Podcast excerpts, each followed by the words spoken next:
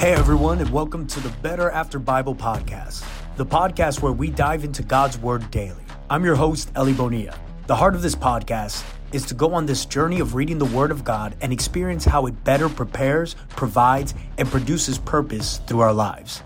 We're going off the M'Cheyne reading plan, and every episode we will be announcing the day that we're on so that you can follow along. I pray this podcast will inspire, equip, and build a spiritual hunger in you to read God's Word daily.